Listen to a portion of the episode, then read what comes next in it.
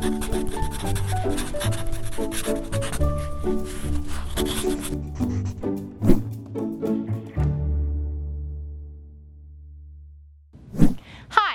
I'm Ashley Harned. Welcome to PaTTAN Pod. In this episode, we will hear about a conversation that I had at Mountain View Elementary School with Mr. Logan Buffington. Logan shared his journey to becoming a special education teacher, starting as a paraprofessional in an autism support classroom. He was so inspired by his experience that he pursued his teaching degree and landed his dream position teaching kindergarten students with autism. Learning how to implement effective instructional practices changed his life, and now he is changing the lives of every student that walks through his door. We were also joined by Mrs. Danielle Leshak, Supervisor of Special Education with the Central Dauphin School District, and Amy Miller, Educational Consultant with the Pennsylvania Training and Technical Assistance Network. Let's take a look. I'd like to welcome Logan Buffington, Autism Support Teacher here at Mountain View Elementary School, Danielle Lesh- Leshak, Supervisor of Special Education with the Central Dauphin School District, and Amy Miller, Educational Consultant with the Pennsylvania Training and Technical Assistance Network. Good morning, everyone. Good morning, Ashley. Logan, we're going to get started with you today. What inspired you to work with students with disabilities? Can you tell us your story? How did you arrive here at Mountain View Elementary? So, Ashley, I have a little bit of a unique journey um, coming into to work in special education. Um, so, growing up, I was always fascinated with science, um, and I, I, knew I wanted to help people. That's just something that that I grew up with. Um, and so, I decided. I think it was like sixth grade when I decided that I was going to be a doctor. Um, and I followed all of those plans throughout high school, and my undergraduate degree is in biochemistry. Um, and I, I, decided that's what I was going to do. and uh, to frame it a little bit, I grew up with my mother as a, a, teacher. So um, I always grew up around educators and special educators. Um, and my two god cousins, my godparents' children, they are twins and they both um, were diagnosed with autism at a very young age and received services throughout um, our youth and we're the same age. So I grew up seeing a lot of the supports, talking about education, talking about special education, um, but never really knowing fully what it was. Um, and then throughout a lot of the experiences that I had shadowing and interning um, and whatnot, and working in hospitals and medical practices and different healthcare settings, I saw um, kind of barriers and gaps between healthcare providers and students with disabilities and children with disabilities. Um, and so I think I kind of decided that it was my charge in life, my vocation to meet that gap and to become a practitioner that served specifically students with disabilities. And that was my goal. Um, and then I graduated undergraduate degree in, in 2020, so the height of the COVID 19 pandemic. And I decided that um, I didn't want to start a graduate education in medicine online. So I was looking for a gap year opportunity, something to learn. Um, and my mom worked at Linglestown Middle School, and there was an opening there for an autism support paraprofessional. And um, I thought this would be a really great experience to gain some transferable skills into a career in medicine. Um, that working with students with disabilities, providing an inclusive environment, strategies to use, all of those things that could help me pursue my later career. And this was kind of supposed to be a stepping stone. And then I fell in love with it and the best laid plans changed and I realized that I was so happy working in special education that I decided to stay. Wow. Well, I can attest firsthand to the classrooms that you're describing that you worked in at Linglestown um, Middle School, but I am completely blown away that you abandon your uh, dream to be a physician to pursue special education. Was there anything specifically about special education that you were really attracted to? Can you tell us a little bit about, um, again, your training in special education and what those maybe things were that really led you down to becoming a teacher? Sure. And I want to say first, I, I don't think I abandoned a career in medicine, right? That was my dream at one time. And I think I found a new dream and one that makes me even happier.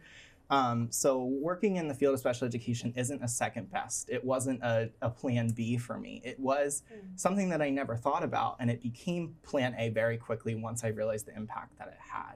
So um, as I said, I was at Linglestown Middle School, and I was in the classrooms of Danielle Leshak and Alicia Bruno, who's now a, a PaTTAN educational consultant as well. Um, and working in that classroom showed me how important special education is, um, and not just within that classroom, but in a global perspective.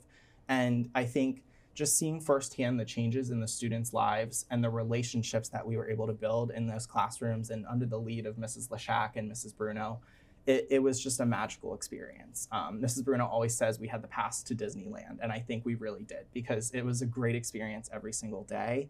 Um, seeing our student outcomes, the way students gain skills, gain quality of life, and gain independence made me realize how important special education is. And it helped me to be, become a lifelong learner as well because I've signed on as a teacher to constantly be learning and trying to do better for my students. And I think, you know, falling back in love with learning and falling in love with the students is really what brought me to special education. Um, and there's a lot of reasons to stay. And one of those is the training provided in Mrs. Leshak and Mrs. Bruno's room. And with the help of PaTTAN consultation, it's just, it was wonderful and giving me a foundation to be a confident and competent classroom leader. And I think without that preparation, I would not feel as confident that this is the journey that I'm meant to be on. So I'm grateful that I had that experience and continue to get to work with the people that provided me that initial exposure to special education and helped me fall in love with learning again.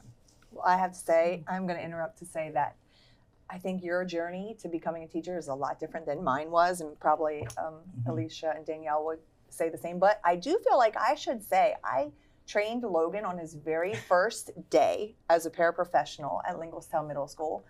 Day one, we had a mini boot camp virtually because we are at the height of the pandemic. So I do think that Central Dauphin School District and the parents of these students kind of owe me a little bit of right? I'm just saying, Logan, if that training would have been different, It's true. you may not have fallen in love with it just as much. Absolutely. Right? Absolutely. I know that it was the work of Danielle and Alicia, and It's a team effort. Mhm. yes, and just the training. So what I hear you guys all highlighting um, is the training that was provided, and when you know what you are supposed to be doing, and you're able to implement what you're asked to do, and it works, you see change. Yes. Students respond, and when students respond, you're reinforced by their responses and seeing that change, living that change, the environment improves. You're able to provide more instruction with the more that you learn. Um, that's really the power of evidence based practices and, again, knowing what's expected of you and how to best support your students. But I know that the passion um, that you observed within the classrooms you came from, so from Danny, from Alicia, that has now transferred here into your classroom um, now that you are the teacher leader.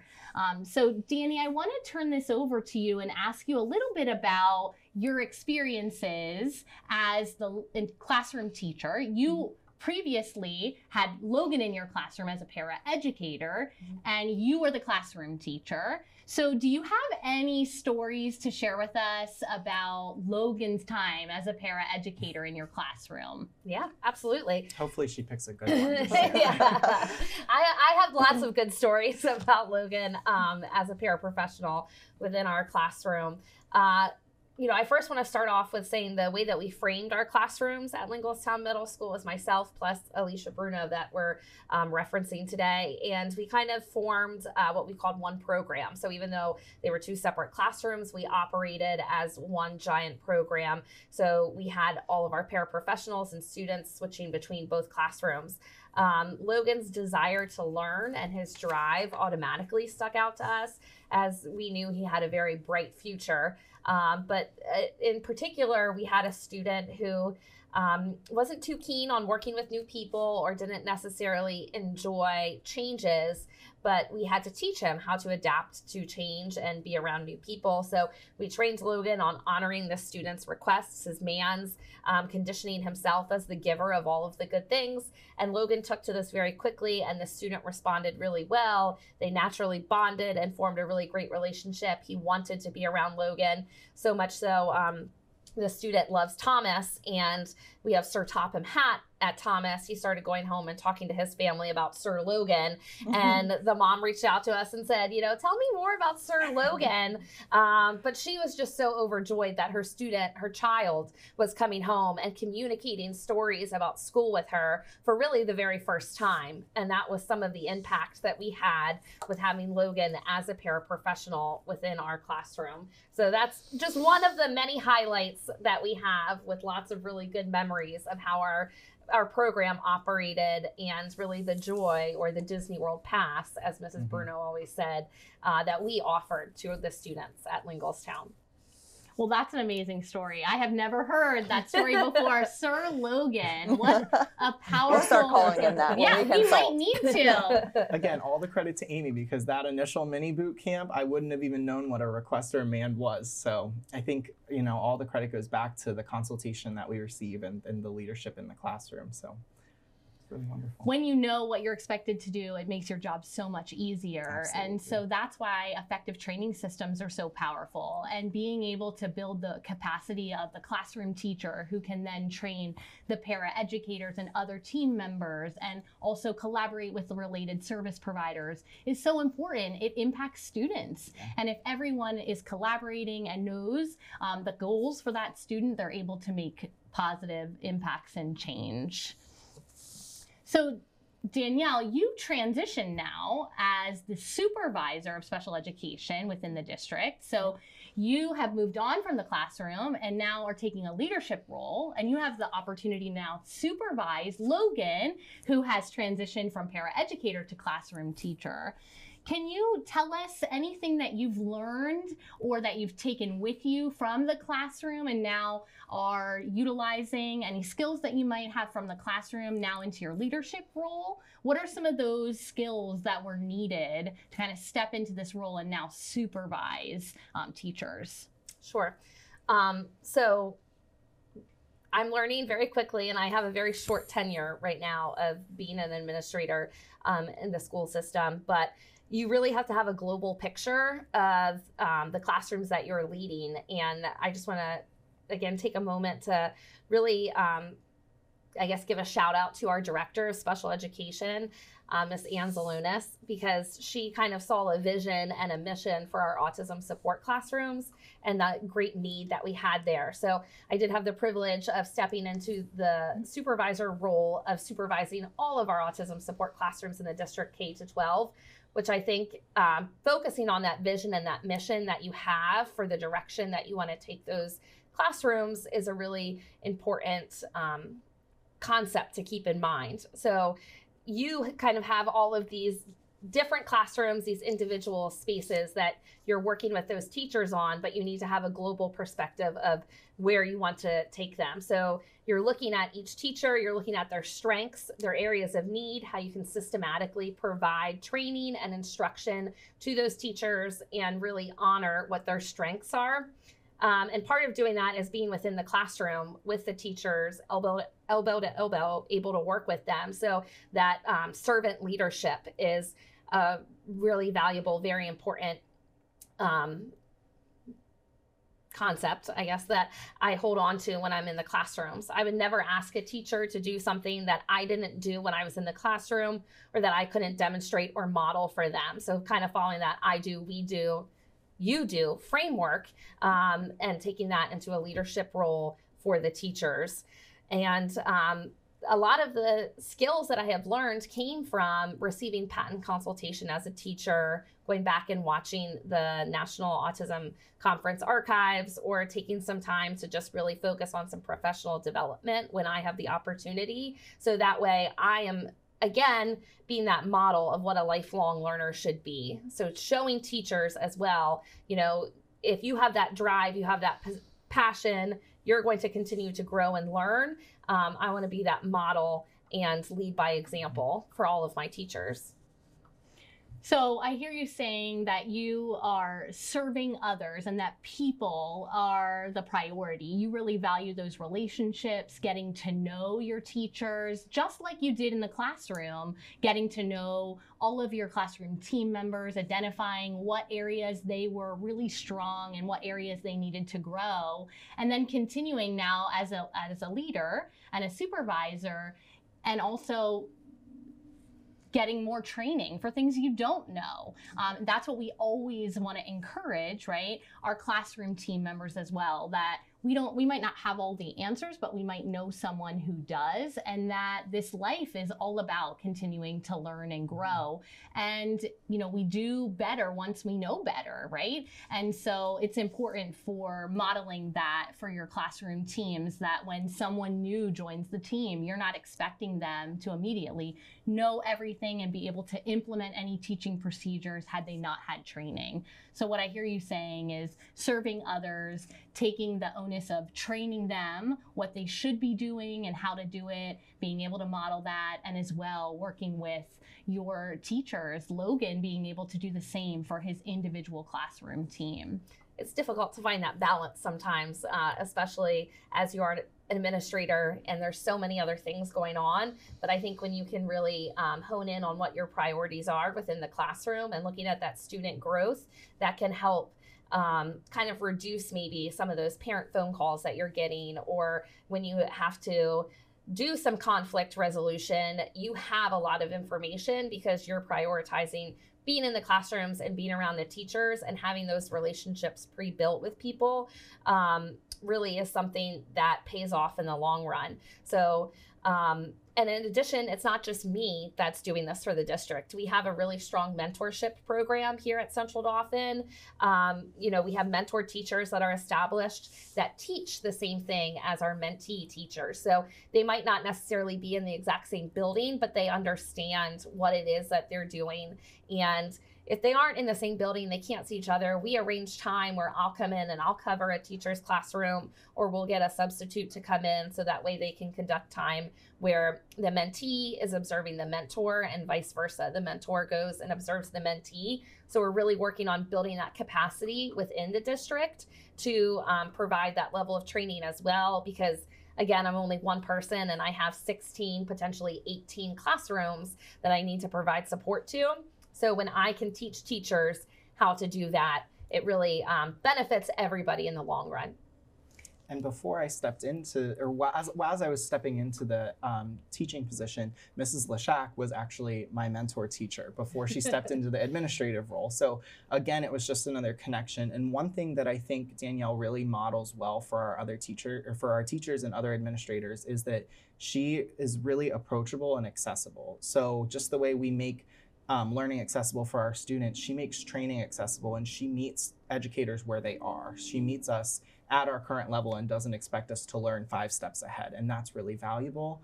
And she's also a resource that's readily available to us and not a source of judgment or, or punitive action. She's someone to come to with questions and she's going to be a conflict resolver and and a, a trainer and that's really important because my relationship with her is one of openness where I can say, I'm having a problem with this in my classroom. How am I going to solve this? And she will sit down and have a think tank with me and we'll we'll figure it out together. And that's something I think is so valuable in an administrative team to be accessible and available not only at our level but also at at a level where we feel comfortable and that it's really important to teachers so we appreciate that Yeah. I would say call me Planet Fitness. I'm a no judgment zone. that definitely sets the tone to make it safe and accessible. And uh, you noted that adult learners or students too, right? So, regardless, you want to use the same principles that we use for students assessing what people know so assessing what your adults in the classroom what your staff know and then developing a plan for providing training Mhm. which is a really great segue amy can you talk to us a little bit about um, what the role of PaTTAN is and describe um, how the PaTTAN Autism Initiative collaborates with local education agencies to provide um, supports to teachers? Sure. So PaTTAN is the training arm of the Bureau of Special Education and the Department of Education. As much as I've been joking, or I've joked a couple times about um, taking responsibility for or taking credit for what we have here, it is actually um, one of our goals within the Autism Initiative to build internal capacity. So we do work on training. We provide large scale training, several large scale trainings throughout the year to hundreds of people. Um, we also host the National Autism Conference where we're able to disseminate information about applied behavior analysis and effective instruction to thousands of people. And then as we kind of um, drill down, we go into classrooms hopefully about once a month, sometimes more, sometimes less, especially, you know, initially when we first started working with Logan as a brand new teacher, we did spend a few more days in his classroom initially, helping him get things set up, um, getting programs, student programs, working with him. And just like Danny, the things that we try to, to model for Danny, for Danielle, and for other administrators in those positions when they're going to work with their teachers is you need to be able to roll up your sleeves and and get your hands dirty and work with students. And you need to be able to model these effective um, instructional methods that we're trying to teach. We don't just want to tell you about it. We don't ever just want to be someone who comes into your classroom and is observing taking notes on a clipboard and then telling you what you should do to get better as PaTTAN consultants i mean and we were, we've been had the pleasure to work in central dauphin for almost 10 years and every district that we work in, no one, we never solicit for people to come and get our support. People are reaching out to us. And I think that really goes to show how much districts and LEAs are willing and needing to attract and prepare and retain teachers. When, as I think, Ashley, you said it best earlier, when you know what's expected and you know what to do, it's an easy it's easier to do your job. And it's easier to be prepared for what you need to to do. And then it's easier to stay in that position. So we're really working with leas and districts to train the classroom team teachers paraprofessionals related service providers administrators families. Those are our top constituents.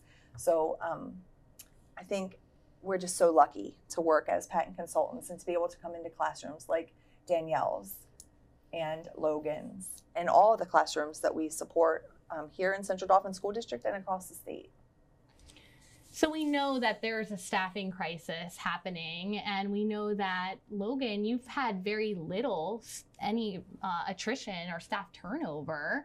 So when we think about what is needed to sustain that coming to work and having people wanting to be here and want to work with challenging learners, would you be able to identify, uh, Amy or any of you, you know, what skills do educators, so all educators thinking about para educators, teachers, what skills do these individuals need to have during these really challenging times? Well, Danielle and Logan may have some different answers, but um, and it's been a little while since I've been in the classroom as a classroom teacher, but I think the skills that we've always had as special educators, or that people have assumed that we always have, we're patient, we're resilient, we're flexible, are critical, of course, in this kind of tumultuous time. But I think for me, when I look at the classrooms who are the most successful, who have the least amount of turnover, because you mentioned Logan doesn't have any turnover, he hasn't had any attrition this year, but at the beginning, when no one really knew what they were doing or there hadn't been a lot of training, people weren't sure what this was supposed to look like or what the classroom was supposed to look like, there was a lot of turnover. Now that you have more systems in place and your administration is helping you develop those systems, you have less turnover. But I think um, for me, I would say it's the sense of urgency. It's a sense of urgency that teachers and classroom teams have to understand that these kids don't have time to waste. Mm-hmm. They're already far behind. They already have a lot of things to learn, and we don't have time to have a schedule like you see behind us here that includes activities that don't lead to meaningful Absolutely. skill development. Mm-hmm. And when classroom teams understand that, that's when they're most successful. I know for me, when I'm looking to bring on new staff members or hire new teachers, um, some of the qualities that I'm looking for to maintain for a longer period of time um, is the ability to be a lifelong learner mm-hmm. and the desire to grow and learn and know that what we're doing, education is a science. We use the science of applied behavior analysis. So you can't say, I did this 10 years ago, it must remain the same because this is what I was told 10 years ago by somebody, but that you want to lead and you want to model and you want to grow um, and, and really truly understanding that and somebody who embodies that Additionally, I think, you know, you kind of have to have the ability, especially in these classrooms, to have fun, to step outside of your comfort zone, to be willing to, if a kid, you know, I've come in and I've seen Mr. Logan, Mr. Buffington um, have a student come up and say, play puppy chase. And he says, okay. And he chases the student around the classroom and ruff, ruff, ruff, ruff, ruff like a little puppy. Um, you know, if you're not willing to kind of step outside and do those things that's going to drive or motivate the students, um, then unfortunately, you're probably not somebody who's going to last a long time or somebody who's going to experience a lot of success in this position. So that kind of pairs well with you have to care about the kids. Mm-hmm. You have to want to be here and see the growth and get excited and have that be something that's reinforcing because the bottom line is we're not here because we get paid millions of dollars and we become celebrities.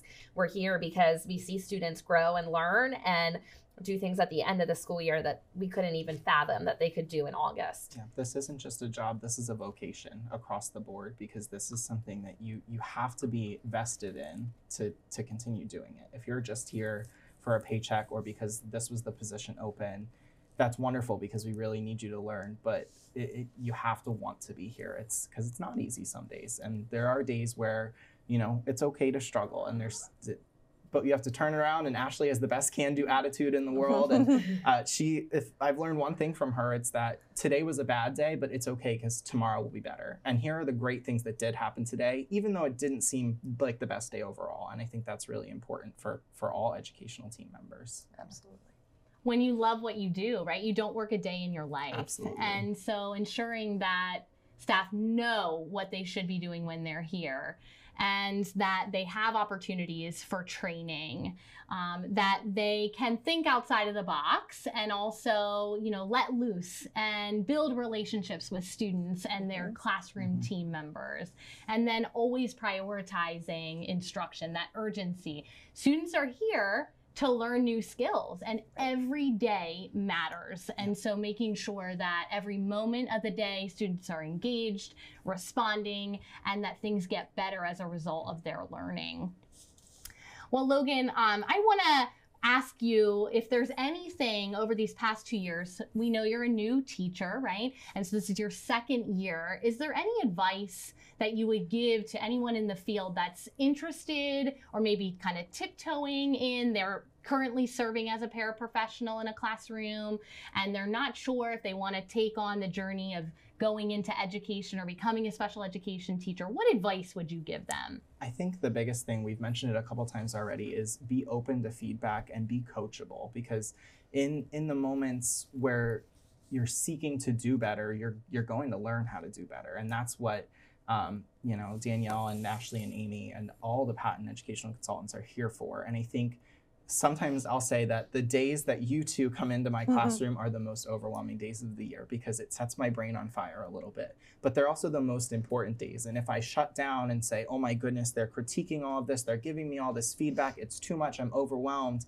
I'm not growing from it. So I have to be willing to sit in that uncomfortable moment of feedback, which is really important and helpful, and then really use it as a, as a stepping stone to activate change in my classroom. Um, what the three of you tell me, and, any, and anyone who comes in and can give feedback, the, those things are the most important ways that my students are going to become more successful, and my team is going to grow as a team and become better educators. Um, and and not only being open to it, but then using those as action steps. Create action items based off of those really pinnacle moments of having that PaTTAN consultation time or having your supervisor come in and then use those moments as opportunities for growth and, and action steps for growth. So don't be afraid to make a mistake, is yeah, what I'm hearing. Absolutely. Don't be afraid to fail forward. Absolutely. Continue to grow. Take every opportunity of a mistake is made. How can I correct it? It's How a learning opportunity. A learning Failure opportunity. is just a learning opportunity. We're not going to make the same mistake again because we know better. So we're going to do better. But we have the tools to do better, and that's what's really important. Well, it's really been a pleasure talking with all of you today. Thank you guys so much for joining me.